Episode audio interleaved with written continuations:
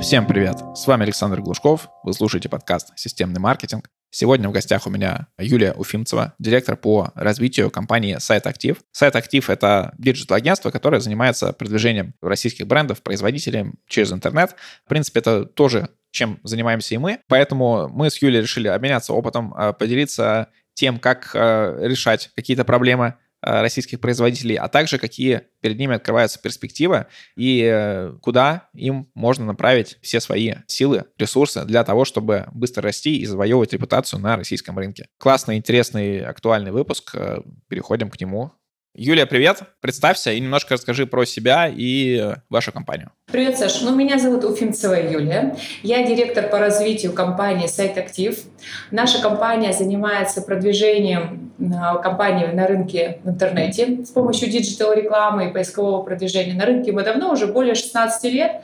Опыт большой в этой сфере. Ну и вот, соответственно, захотели поделиться этим опытом сегодня. Отлично. Будем делиться опытом с двух сторон потому что мы занимаемся, по сути, тем же самым. Тоже много раз уже эту тему упоминал в подкастах, про то, что мне нравится, что в рынке digital мы можем делиться вполне, там, не знаю, э, не совсем, может быть, какими-то э, скрытыми механиками того, как мы что-то продвигаем, но общим подходом, тем, как мы э, делаем стратегию, куда мы идем, зачем мы это клиентам предлагаем, можем этим делиться.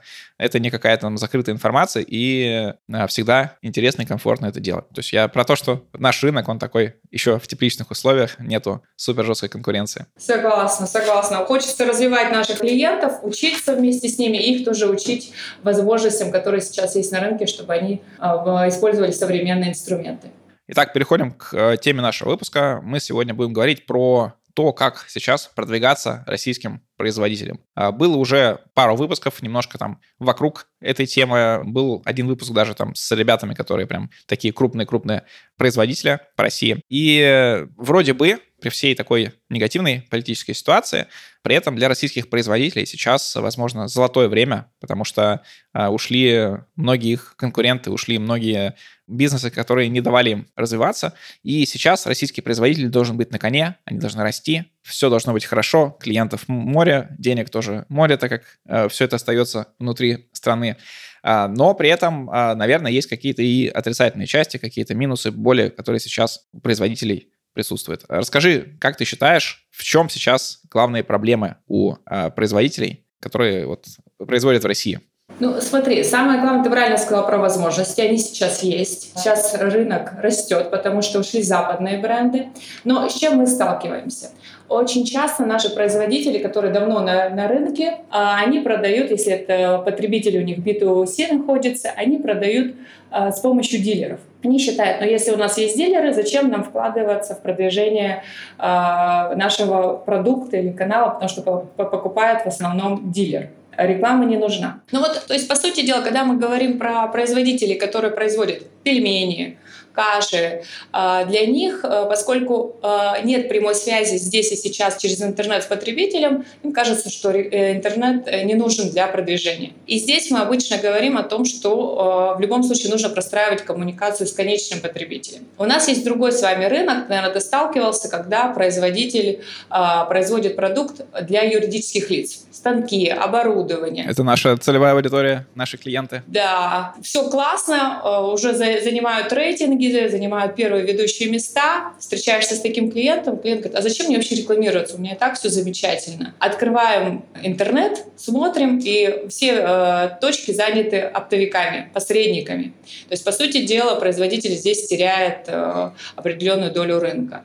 Ну и вопрос отслеживания. Очень часто компания крупная, но руководство и маркетологи не готовы к тому, что нужно подождать. Не с первого месяца придут клиенты. То есть есть э, необходимость э, заложить сразу время сделки. Вот, вот с такими возражениями мы часто сталкиваемся, с ними работаем, а показываем, какие есть возможности, показываем наши кейсы в этой сфере, что на самом деле нужно продвигать как продукт, который идет до конечного потребителя, так и продукт на B2B рынке. Я здесь еще добавлю одну боль, с которой часто сталкивались. И вчера я, например, с этим столкнулся, а, когда те, кто организовал бизнес, организовали производство, они сами бывшие производственники, и они классно, хорошо умеют заниматься своим делом, то есть там производством, делать, выстраивать, там, не знаю, конвейеры, э, искать, как это там, где закупить, как продать, найти, найти тех же дилеров и так далее. Но они совершенно не хотят заниматься продажами и маркетингом, потому что это, ну, что-то от них далекое. И вот вчера, например, у меня один клиент, с которым у нас уже была одна встреча, и такая встреча ознакомительная. А, мы хотели с ними встретиться, собрать с них э, всю там, нужную информацию для подготовки такой экспресс-стратегии, для того, чтобы делать дальше.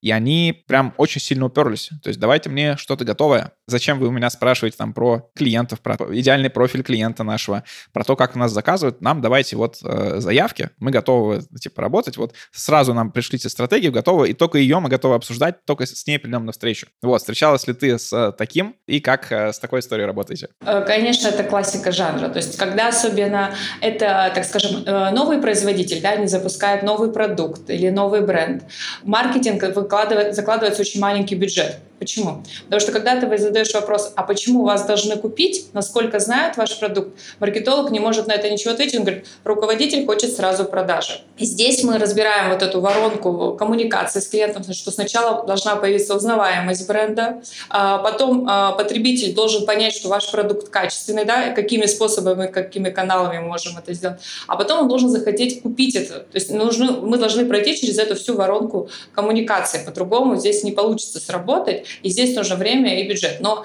не всегда на самом деле э, клиенты потенциально готовы в это вкладываться ни временем, ни ресурсом, потому что это нужны деньги. Я тебе приведу такой пример из нашей практики, очень интересный.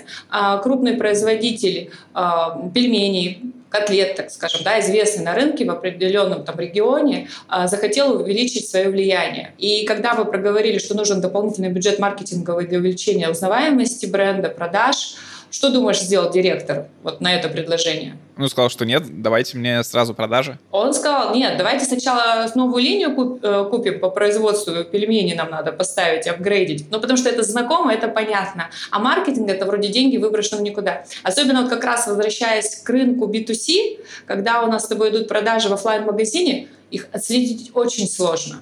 И то есть ты здесь должен вложить, грубо говоря, миллионы, а как это потом скажется на продаже? Э, вот здесь мы тоже клиентам показываем, что у нас есть сейчас Wi-Fi радары, которые могут собрать данные по тем же офлайн точкам.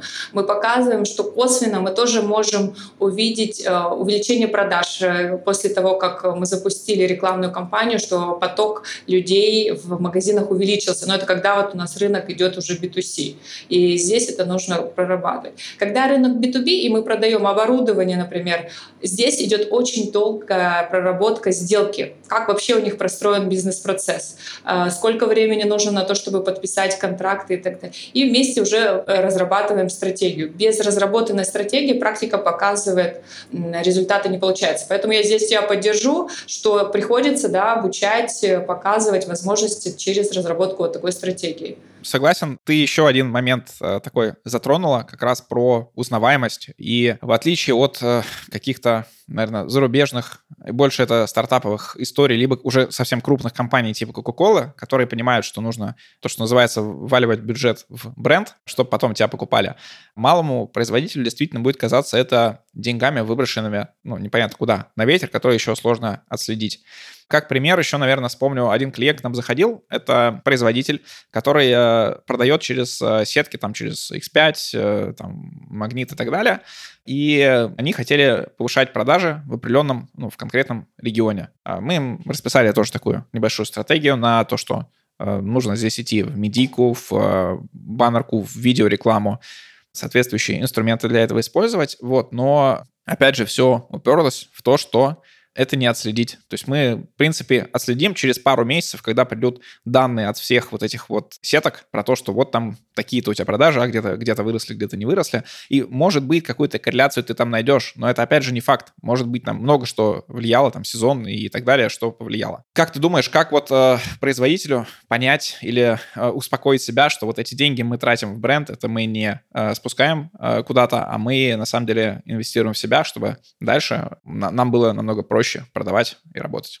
Я, наверное, тебе расскажу два примера. Один успешный, другой менее успешный. Первый успешный, когда крупные производители, а, федеральные, много заводов. И такой опыт уже есть проведения рекламных кампаний на поддержку бренда. Здесь мы обычно делаем совместные акции с офлайн точками а, В данном случае там у нас были строительные сетки, Леруа Мерлен и так далее. То есть мы вместе с ними продвигали этот продукт, запускали рекламу нашего продукта да, и показывали, что в Леруа Мерлен это можно купить. А потом мы отслеживали продажи. Был рост продаж конкретно э, в этом регионе или не было. То есть для клиента этого было достаточно, и на самом деле это самый главный показатель медийной такой истории, потому что ну, по-другому там не отследить. А есть другой кейс, наверное, менее успешный. А, как раз э, рынок изменился, ушли западные бренды, и наш э, такой еще молодой, скажем, производитель решил выпустить, заместить замещение, да, сделать продукт по замещению теплосчетчик с новым брендом. Перед этим для своей аудитории, понятно, рекламной кампании отдельно не было на бренд. И, конечно, когда к продажникам прошли запросы, хотим купить теплосчетчик, они слышали в ответ продажники, что э, потребитель не готов покупать новый бренд. Он хочет купить тот западный, потому что не было узнаваемости, не было понимания. Поэтому здесь мы всегда, конечно, показываем, что нужно подготовить. Но э, здесь тоже есть возможность э, отследить, что мы продвигаем бренд правильно. То есть мы с тобой знаем, что в WordStat можно посмотреть, как растет узнаваемость бренда. Что если мы уже полгода ведем самую даже простую рекламную кампанию, в принципе, узнаваемость бренда начинает расти. Вот у нас тоже есть такой кейс, когда брали абсолютно новый бренд в узкой нише, до этого его никто не знал, запросов э, не было в интернете. Через там, полгода мы увидели определенный рост, и с этим можно работать. Я тебе могу сказать, что почему вот как бы у нас здесь хороший опыт, мы, э, у нас есть коллаборация здесь с Яндексом. То есть когда мы работаем со своими клиентами, особенно такими крупными производителями, проводим там совместные встречи, и очень большой акцент делаем как раз на узнаваемость бренда. Смотрим показатели текущие, смотрим, как э, остальные компании себя ведут, да, насколько они известны. И от этого уже э, строим стратегию как раз продвижения именно бренда в том числе. Да, мне очень радостно это слышать, потому что вот этот подход, когда мы работаем очень хорошо с узнаваемостью, обычно про него читаешь э, в крутых книжках, там обычно это американских авторов, э, крутых там маркетологов, продажников и так далее, которые очень много внимания на этом заостряют, а при этом, когда ты работаешь с клиентами, с которыми обычно работали мы, вот все равно вот это привычка на рынке работать только по лидгену, работать только с этими там тремя процентами, которые готовы купить прямо сейчас, а не со всеми остальными, там еще там с 30-40 процентами а, людей, которые в принципе готовы купить, но им э, не хватает там информации о вас и немножко больше а, понимания, почему вы достойны того, чтобы они вас купили. Здесь очень важно, ты правильно сказал, что не все готовы к этому, но нужно до маркетологов доносить, что не бывает удачных рекламных кампаний без фейлов. Тоже приведу пример. А, крупный производитель, успешный бренд пошли на новый рынок. А, в Беларуси э, привык потребитель покупать белорусского производителя товары. Мы зашли со своим, с российским. Ну, с нашей рекламной кампанией нам не получилось достичь хороших результатов, потому что сложилась там определенная привычка на том рынке. И для того, чтобы достичь эффект, нужно было очень долго прогревать рынок, то есть там полгода, год. За три месяца, ну вот у нас в данном случае была а, рекламная кампания три месяца, результат оказалось достичь довольно сложно. Поэтому вот нужно быть готовым к фейлам в том числе при запуске каких-то таких проектов, нацеленных на новый рынок, на новый продукт. Без них результаты не получится. Да, и чтобы этих фейлов было меньше, у нас всегда рекомендация про то, что нанимайте себе маркетолога в штат, то есть мы как агентство мы поможем, мы будем вместе работать с этим маркетологом, а, вот, никто из нас друг друга не замещает, и это очень важно, и это дает такой огромный boost к конверсии гипотез, которые там сделали в то, что эти гипотезы будут такими э, успешными. Поговорим про тренды. Немножко больше в инструменты уйдем. Какие вообще сейчас есть э, тренды по инструментам, э, что можно российским производителям использовать. Про медийку немножко поговорили уже, про медийно-охватные рекламные кампании. Что еще, что сейчас активно, э, что сейчас актуально? Ну, я все-таки, наверное, э, Саша, начну с классики, потому что все клиенты к нам заходят, и все ищут волшебную таблетку. Скажите какой-то современный инструмент, современный канал, который нам сразу даст огромные продажи. Все-таки базис всегда в продвижении а, любого производителя — это контекстная реклама, где есть у нас прямой спрос, и органическая выдача плюс э, соцсети, если это у нас рынок B2C. Вот это классика, которая нужна, и без нее мы не сможем достичь э, хороших результатов. Что из новинок, что хорошо работает и что можно использовать? Совместные рекламные кампании с теми же дилерами. То есть очень хорошо работает, когда мы складываем свои деньги и ведем э, рекламные бюджеты не на свой сайт, а конкретно на точки продаж наших дилеров. То есть это очень хорошо сказывается на росте продаж. Второй момент. А, когда мы используем сейчас новое такое, не знаю, знаешь ты об этом, не знаешь, а, используем нововведение, в Яндекс картах рекламируем тоже дилеров. То есть делаем совместную связку, когда человек ищет, например, магазин продуктовый, и в этот момент ему показывается баннер а, с продуктом, который мы хотим продавать. Это очень хорошо работает на узнаваемость бренда и на повышение продаж в офлайн точках. Плюс сейчас в картах, Яндекс картах появился тоже и в навигаторе э, специальный формат, когда в дилерах, ну, в, в магазинах может появиться информация об акциях, которые есть у нашего производителя. Это уже совместный такой вариант. Плюс, если у тебя клиент проводит активную рекламную кампанию на билбордах, ну, рекламирует свой продукт, чтобы это поддержать, можно использовать геомедийную рекламную кампанию и вывести одномоментный показ на, в навигаторе баннера и на билборде. То есть человек видит на билборде едет э, твой бренд и заходит в навигатор, строит маршрут и тоже видит этот а, баннер. Это очень хорошо, такой вот эффект работает на узнаваемость бренда, но в конечном итоге на рост продаж из новинок. Потом, что у нас э, хорошо работает? У нас хорошо работает даже в рынке строительной тематики, оборудования, привлечения блогеров. Хотя, казалось бы, вроде бы это очень узкая ниша, не связанная с такими популярными товарами. Когда мы, мы выводим, например, новые там тепло, теплосчетчики, их покупают инженеры с огромной ответственностью, которые должны их поставить на предприятие. У них есть предубеждение о том, что э, лучше переплатить, найти товар старого бренда. И блогеры в своей узкой нише рассказывают и показывают преимущества этого нового товара. И вот такая коллаборация, тоже очень хорошо работает. Когда блогер рассказал, мы запустили рекламную кампанию в Директе, прям супер результат. Что еще из трендов, и очень хорошо мы используем это сейчас для производителей, когда мы продвигаем товары через маркетплейсы. То есть это вообще тренд этого года. Все активно пошли в маркетплейсы. И производитель, когда идет напрямую на эти площадки, он получает, во-первых, хорошую поддержку в виде бизнес-процессов, а во-вторых, хорошую э, посещаемость, которая там дает marketplace. И здесь мы активно тоже это используем. Маржа классная, интересная, когда ты продаешь через marketplace. Ну, вот такой тоже вот успешный канал, наверное. Э, я скорее вот про marketplace добавлю, про то, что раньше еще Последние два года мы уже практически не занимаемся e-commerce, но раньше мы занимались э, e-commerce, и это были... Иногда это интернет-магазины такие мультибрендовые, иногда это, по сути, интернет-магазины производителей. И многие из них, э, и мультибрендовые, и эти, ушли в маркетплейсы, потому что в них они как зашли, и у них каждый месяц вот выручка растет, растет, растет, растет. И вроде как интернет-магазин им уже не нужен, что-то такое не нужно, контекстная реклама не нужна. Вот, и мы с большинством таких клиентов закончили работать. Но вот я бы предостерегал всех и производителей, и тех, кто делает какие-то продажи, полностью уходить в маркетплейсы, потому что сейчас они там растут, и все хорошо, э, все супер и так далее. Но э, если вас банят, если там что-то блокируют, либо если те же маркетплейсы начинают выпускать такие же товары под своим брендом, а они так э, и делают, и будут делать, потому что так делает Amazon, и все маркетплейсы копируют эту историю с с Амазона, то э, у вас э, этот канал резко может просесть, при этом э, не будет какой-то поддержки.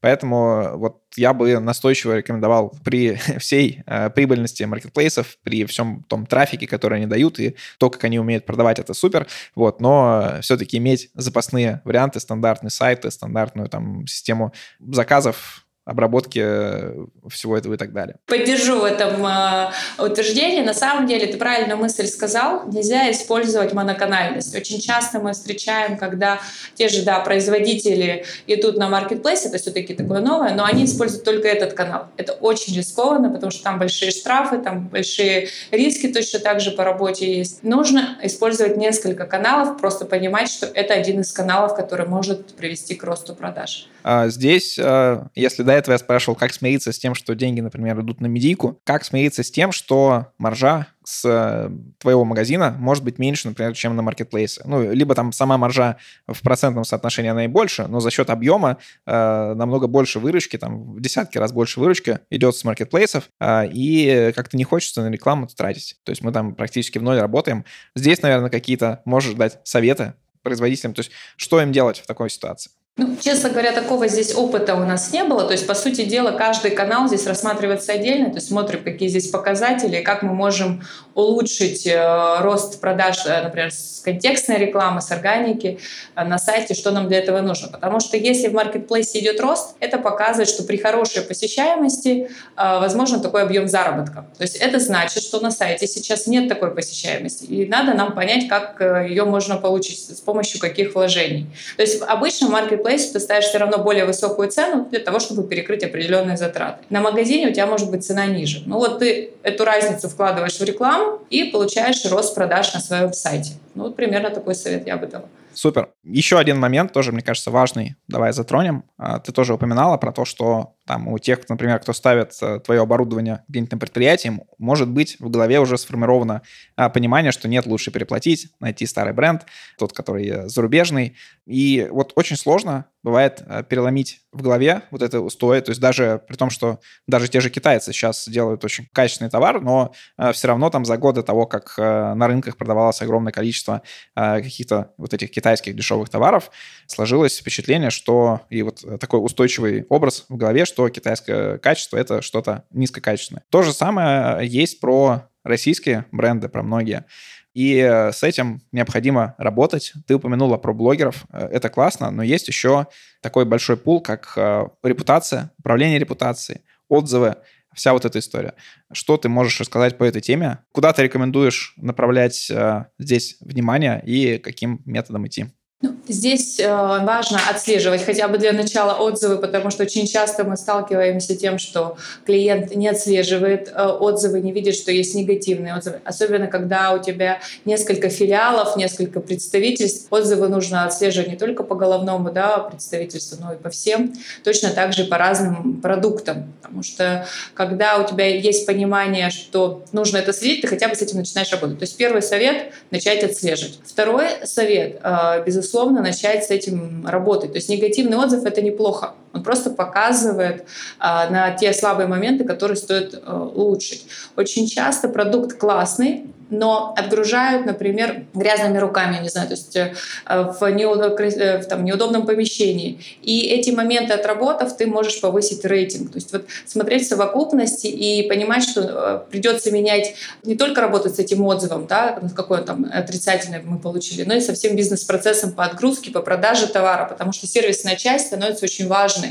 Надо, наверное, такие советы я дам, что не забывать работать и понимать, что придется улучшать свои показатели. Без этого никак. Да, и где-то это более актуальная проблема, как в тех же маркетплейсах, потому что там логистика не на тебе, ну, если ты не продаешь со своего склада. Много что может произойти, плюс часто видишь негатив, э, например, про какой-то товар, но это не про сам товар, а это либо про э, то, что э, доставили в каком-нибудь там плохом виде, поломанном, не знаю, или там коробка какая-нибудь уже такая покоцанная, а, либо эмоции тоже про то, что очень долго ждали доставку, там что-то что не получилось, или там плохой э, сервис самого Озона, при том, что к товару каких-то претензий нет. И вот с таким, мне кажется, вообще надо в первую очередь работать, каждый такой отзыв э, отрабатывать, э, что типа только не так, как сейчас в некоторых там пабликах с мемами бывает, что начинает с такой с пассивной агрессии, либо даже с открытой агрессией, а перевести это все в рациональное русло и обсуждать качество товара многие э, клиенты могут и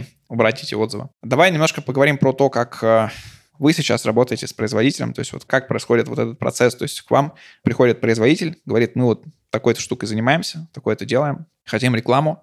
Как вы начинаете вот этот research? То есть у вас какие-то уже заготовленные шаблоны по тому, как надо продвигать. Если это производитель, не знаю, утюгов, то это так, а если гладильных досок, то так. А, либо э, с каждым клиентом вы стараетесь углубиться, ну, найти что, какой-то вот такой уникальную стратегию по тому, как продвигаться. Безусловно, есть определенные пути э, работы, да, в зависимости, как я уже говорила, от отрасли, потому что, например, если производитель работает больше в B2B направлении, то здесь э, уже один путь э, выстраивается его продвижение, и мы уже знаем, какие каналы использовать. Здесь, если говорим о производителе, который делает продукт для B2C рынка, здесь каналов, конечно, используется больше. Обязательно здесь требуется та же самая медийная история. Как мы это обычно делаем? То есть мы начинаем с брифования, то есть понимаем, какой потребитель у нас, чем он дышит, чем он живет.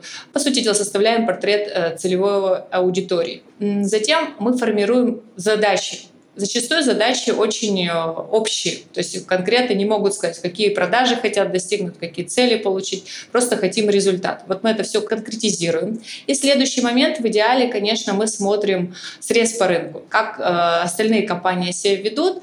Есть у нас возможность получить э, аналитические отчеты по отрасли, примерно понять, какая конкуренция в том или ином регионе. То есть мы сопоставляем три этих э, фактора, три вида анализа и уже, соответственно, готовим предложение для для клиента, исходя вот из этой аналитики, что мы можем использовать. И потом мы с клиентом начинаем наше предложение дорабатывать под его возможности, потому что это очень стандартная ситуация, когда клиент, особенно если это молодая компания, говорит, слушайте, ну у меня тут в поле, я тут вырастил пшеницу, создал супер э, крупу, э, комбикорма для свиней, ну как бы у меня в принципе должны просто купить, мне тут зачем вот в это все вкладываться? Ну здесь, соответственно, с ним смотрим какую-то э, минимальную программу для продвижения бренда, бренда оставляем и больше делаем акцент на текущие продажи для вот юрлиц. Вот такие вот варианты простраиваем. Супер, э, хороший подход, потому что бывает, приходят тоже клиенты после подрядчиков, которые предлагали им такие вот поверхностные просто услуги. Условно приходят производитель говорит, ну, нам что-то нужно, вот мы хотим там больше продавать. Им говорят, ну, не знаю, мы что-нибудь вам, можно вам запустить, там, контекстную рекламу, ну, запустим контекстную рекламу, такую-то рекламу, ну, запустим. Но без вот такого вот этого погружения. И после этого очень сложно взаимодействовать с таким клиентом, потому что он уже э, вот такой вот укушенный вот этим негативным опытом.